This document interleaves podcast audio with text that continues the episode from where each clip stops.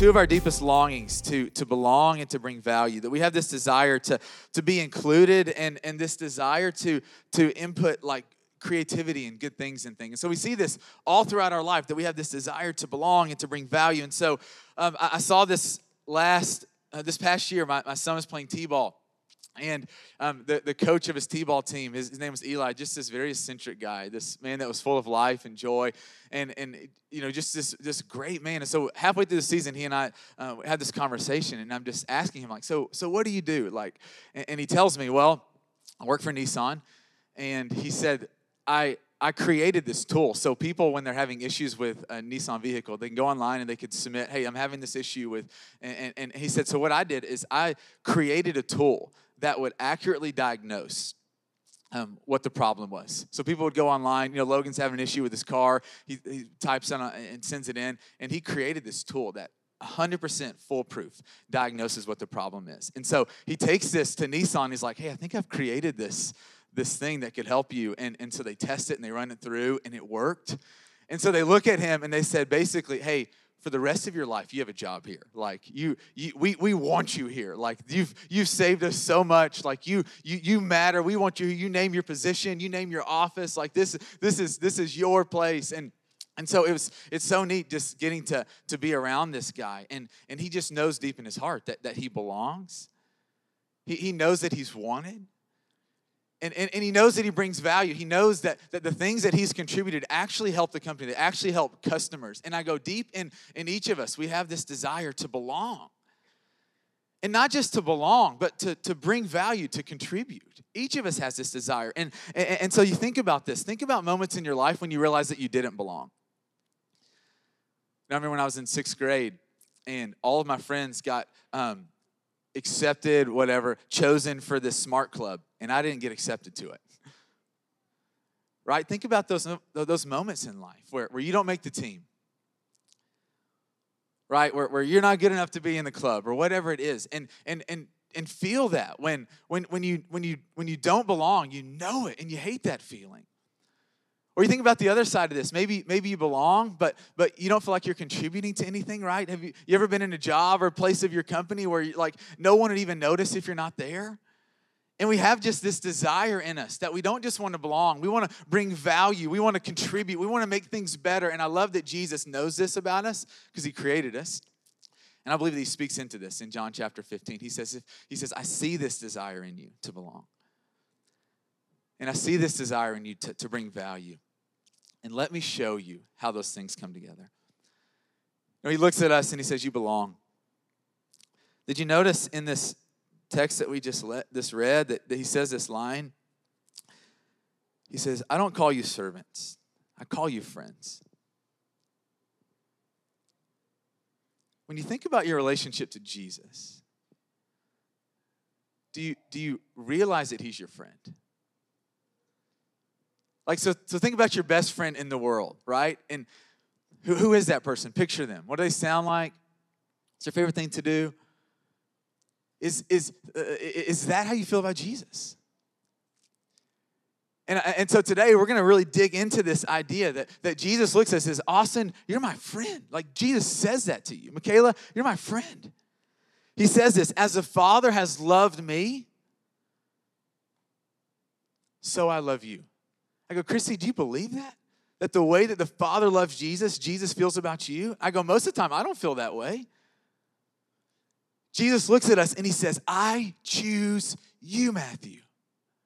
I choose you, Laura Brown. You know, the, the, you, you have these phases in life. Maybe it was you, you grew up as a kid, you were in the army, your parents were in the army, and so you traveled all the time. And, and, and raise your hand if that was your experience, where like every few years you're just traveling. Yeah, four of you. Great example, Brandon. I'll try a different one next time. So uh, maybe going to college is a better example where, where, where you go and, and you realize that you don't have any friends. And think about those moments, the, the process of finding a friend and just how hard that can be, right?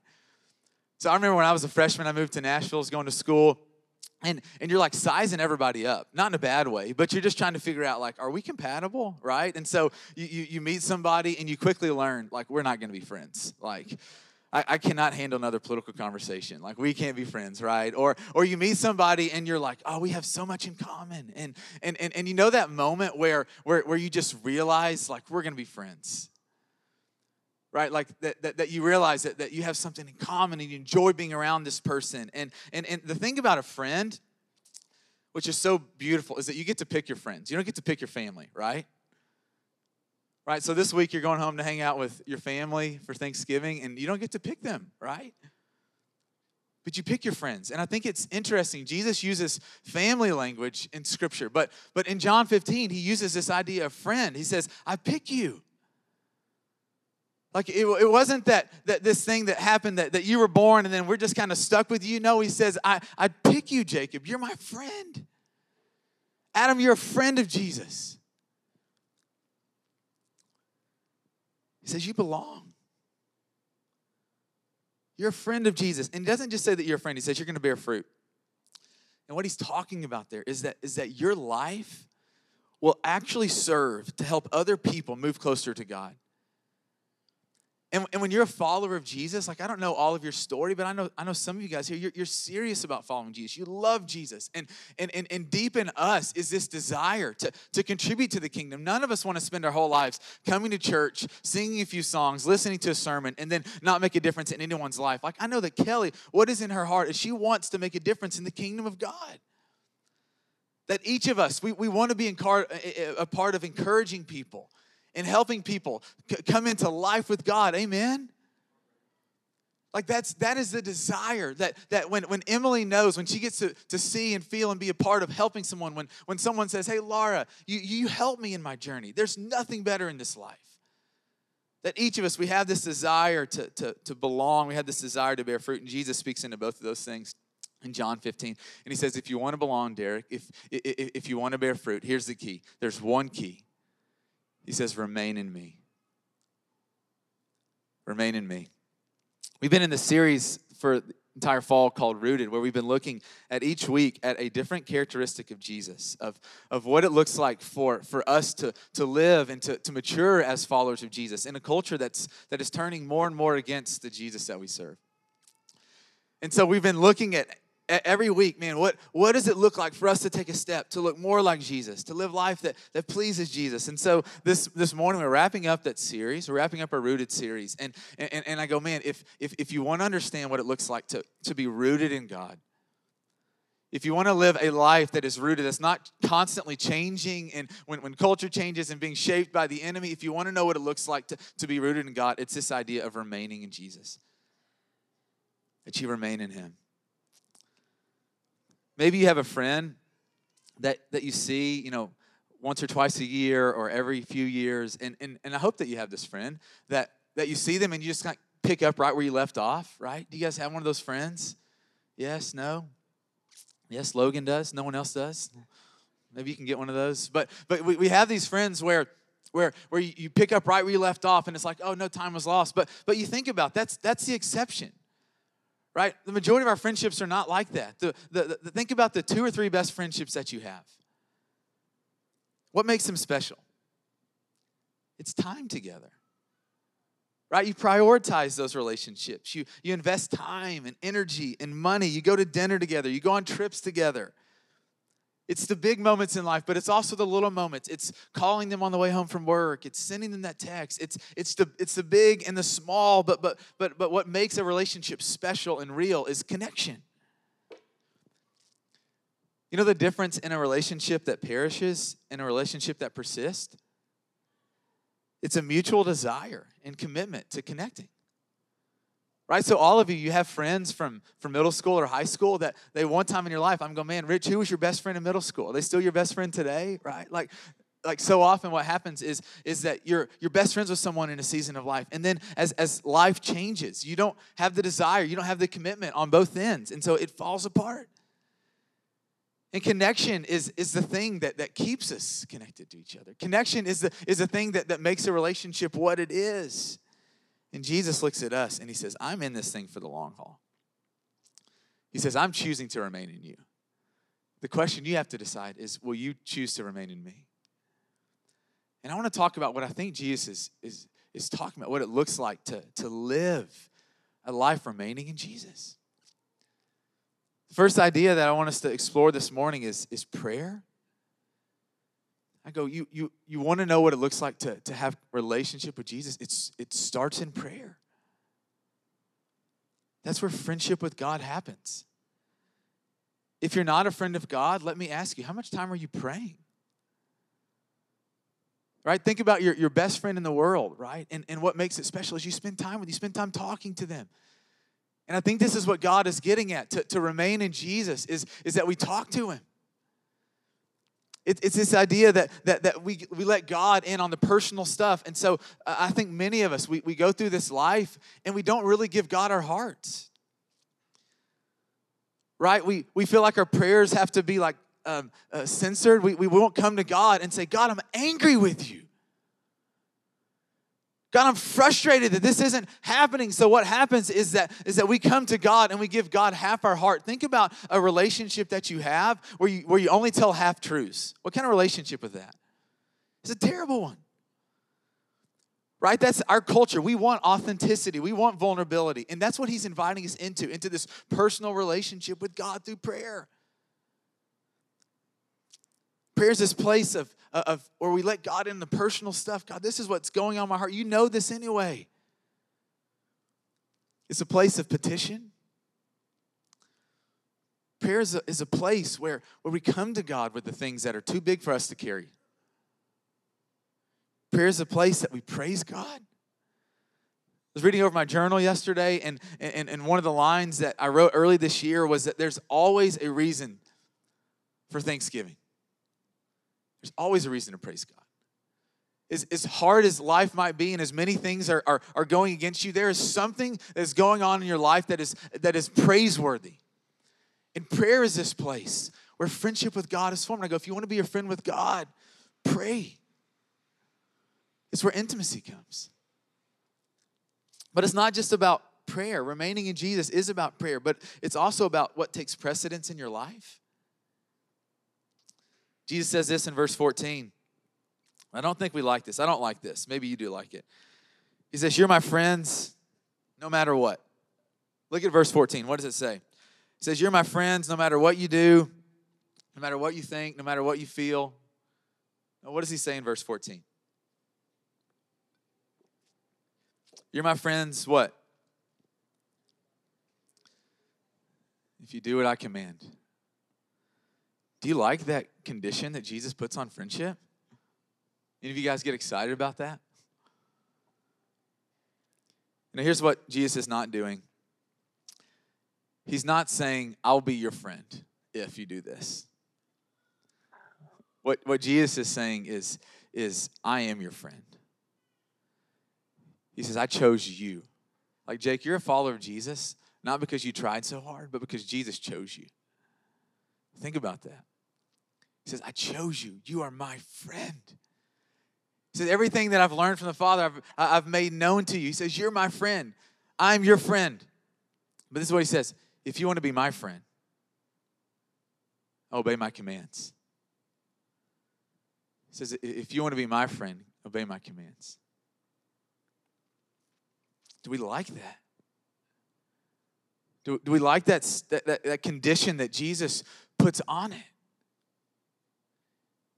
If you want to be my friend, obey my commands.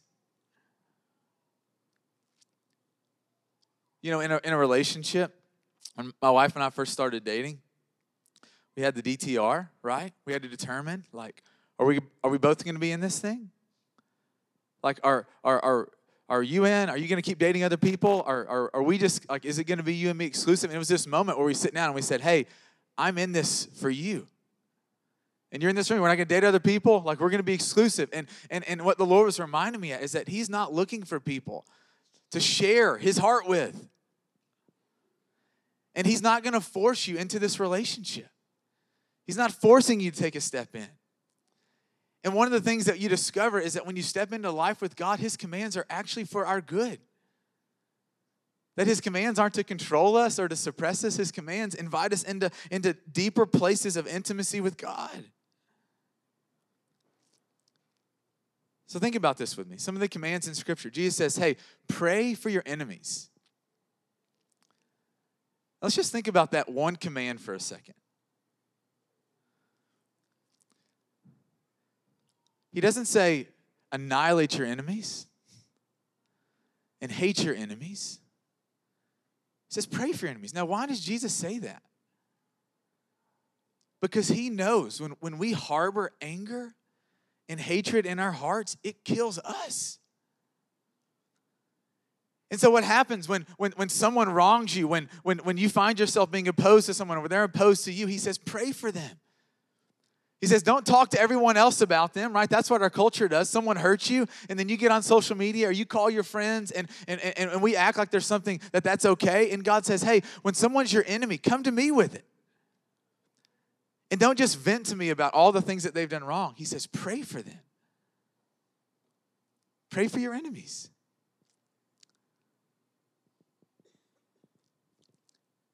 Pray blessings on your enemies.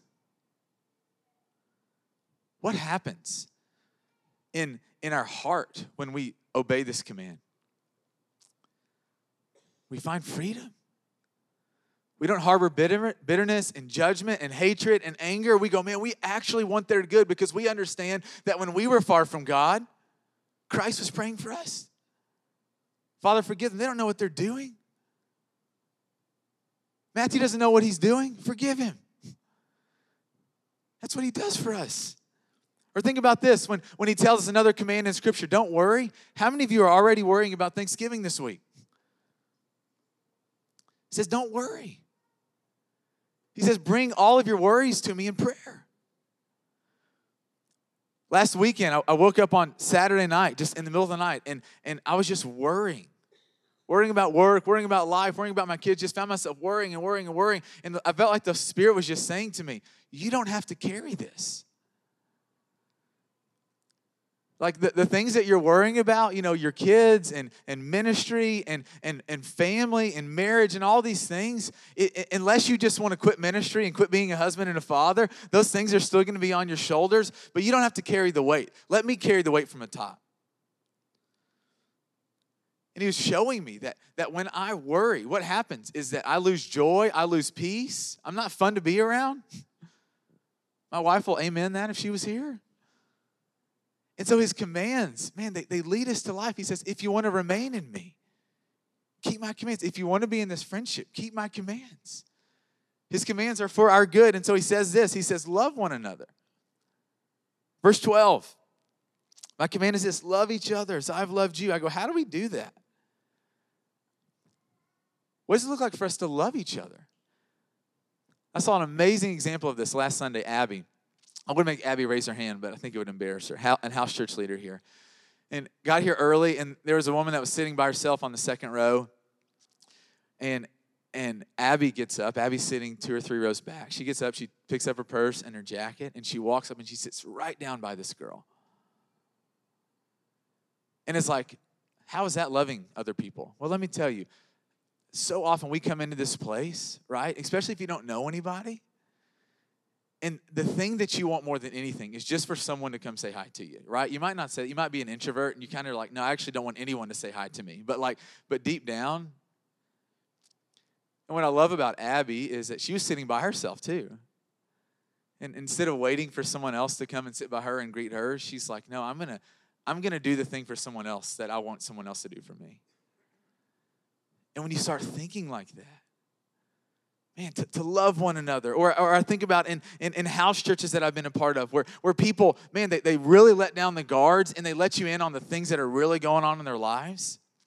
We can shoot the breeze for a long time, right? And we can talk about the surface level things, but but when the door swings open and you go, hey, this is actually what's going on in my life and in my marriage, and, and this is what the, the, the things that are going on in my heart. And, and what happens in that place is that is that love comes in and that you, you find yourself rallying around people. I remember being a part of a house church where someone let us in on some things that were going on in her life, and, and, and she didn't feel distance and isolation. She felt this love. How do we love each other? We, we, we pray for each other. I'd encourage you to, if you, to meet someone today, to meet a few people today if you don't know someone, and just get a, like a little note card and put it on the dash of your car, and on the way to work, just pray for them pray for this is this is how we we love each other. Jesus says if you want to remain in me my commands have to take precedence in your life. And so what this looks like for us so often is is that we will read the scripture and we'll read things that are are fun and easy and things that build us up encourage one another. We're like yes jesus. We're all over that one. And then he'll say hey pray for your enemies. And we're like you know what? I don't like that one. And he says if you want real relationship with me obey my commands and so remaining in Jesus is about prayer. It's about talking to God. It's about enjoying God. It's about what takes precedence in your life. And I think the, the third idea of, of what it looks like to remain in Jesus is to embrace the pruning that comes. You know, Jesus says this in verse 2. He says, he cuts off every branch in me that bears no fruit, while every branch that does bear fruit, he prunes so that it will be even more fruitful. And I don't know if you're a Christian or not, but I read this often and I'm like, man, has he cut me off? Like, I'm not seeing any fruit in my life. Am I just that branch that's been like laying dead? Have you ever thought that? You ever read this passage and wondered, like, am I the, the dead branch because I'm not seeing fruit in my life? And he says, no, the, the Father prunes us. I don't know if you've ever seen a tree that has been pruned. And so uh, last year, our neighbor, he moved into the house that he lives in in 1984, and he planted these two oak trees right in front of his house. And, and, so one of the trees was was dying, and you wouldn't know it if you if you just looked at the trunk of the tree, right? It looked the exact same, but you start looking up and you realize that there are no leaves growing, all the branches are are, are falling off and they're breaking. And and and and so what he did is he hired this um, I don't know what it's called, tree cutting down company. That's probably the official term for it. And and so they, they come in and and and my son sits in front of the window and watches as they completely cut down this tree. And he's loving it. He's loving every minute of it. He's trying to FaceTime me. You know, he's just uh, just enjoying this. And and then the tree right beside it, they don't cut the tree down. They cut it back. And honestly, the tree was really ugly after they got done, like pruning it. Like the the, leaf, the the branches look terrible. There are no leaves on it. It's like, man, did you actually destroy that tree? Like, do you know what you're doing? And and the process of pruning feels like that sometimes. Um, and, and I want us to talk just for a few minutes about what it feels like when God prunes us so that you're not caught off guard when these things come into your life. And, and, and, and so you you know that you're not being cut off from God, but you're being pruned. And so sometimes it feels like something's being taken away from you and it's completely out of your control. Sometimes pruning feels like a, a relationship that just ends. Sometimes it feels like separation from a family member or maybe even death. Sometimes pruning feels like the, the, the dream that was in your heart, the, the job or the business or the other desire that was in your heart not coming to fruition. And sometimes pruning feels like things are just happening to you and you have no control over it.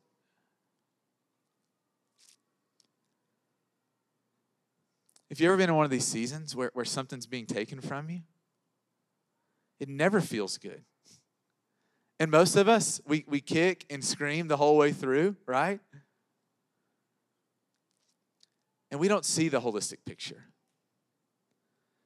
And God looks at us and says, Hey, when, whenever pruning comes, whenever you're not seeing things in your life working out the way that you want, whenever you see things that, that, that seem to not be bearing fruit and seem things to be seem, uh, to, seem to be taken away,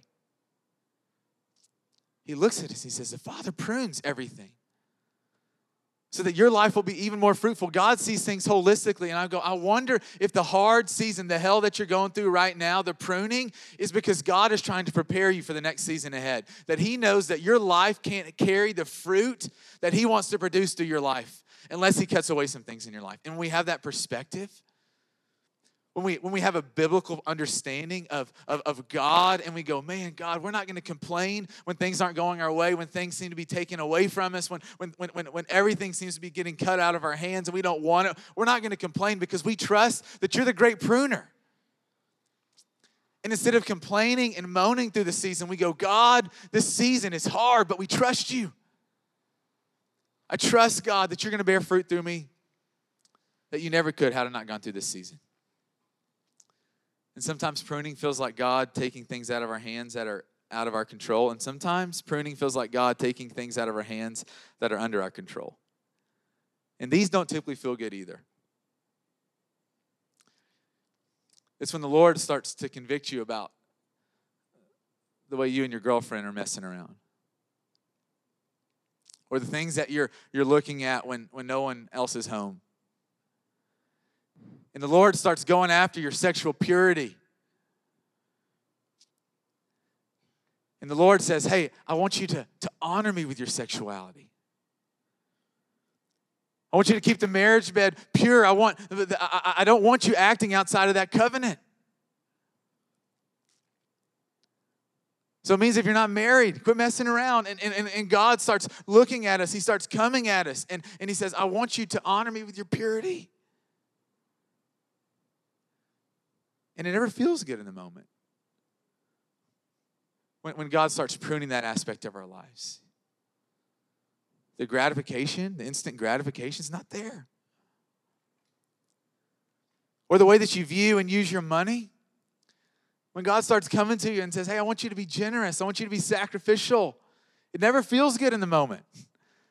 It means that you're eating out less and not taking all the trips that you want to go on and, and buying new clothes. When, when you start to, to, to, give what you've been given for the good of others, it, it feels like pruning. It's like, why are you taking this away from me? But God looks at us and He desires for us to be disi- disciples that actually bear fruit.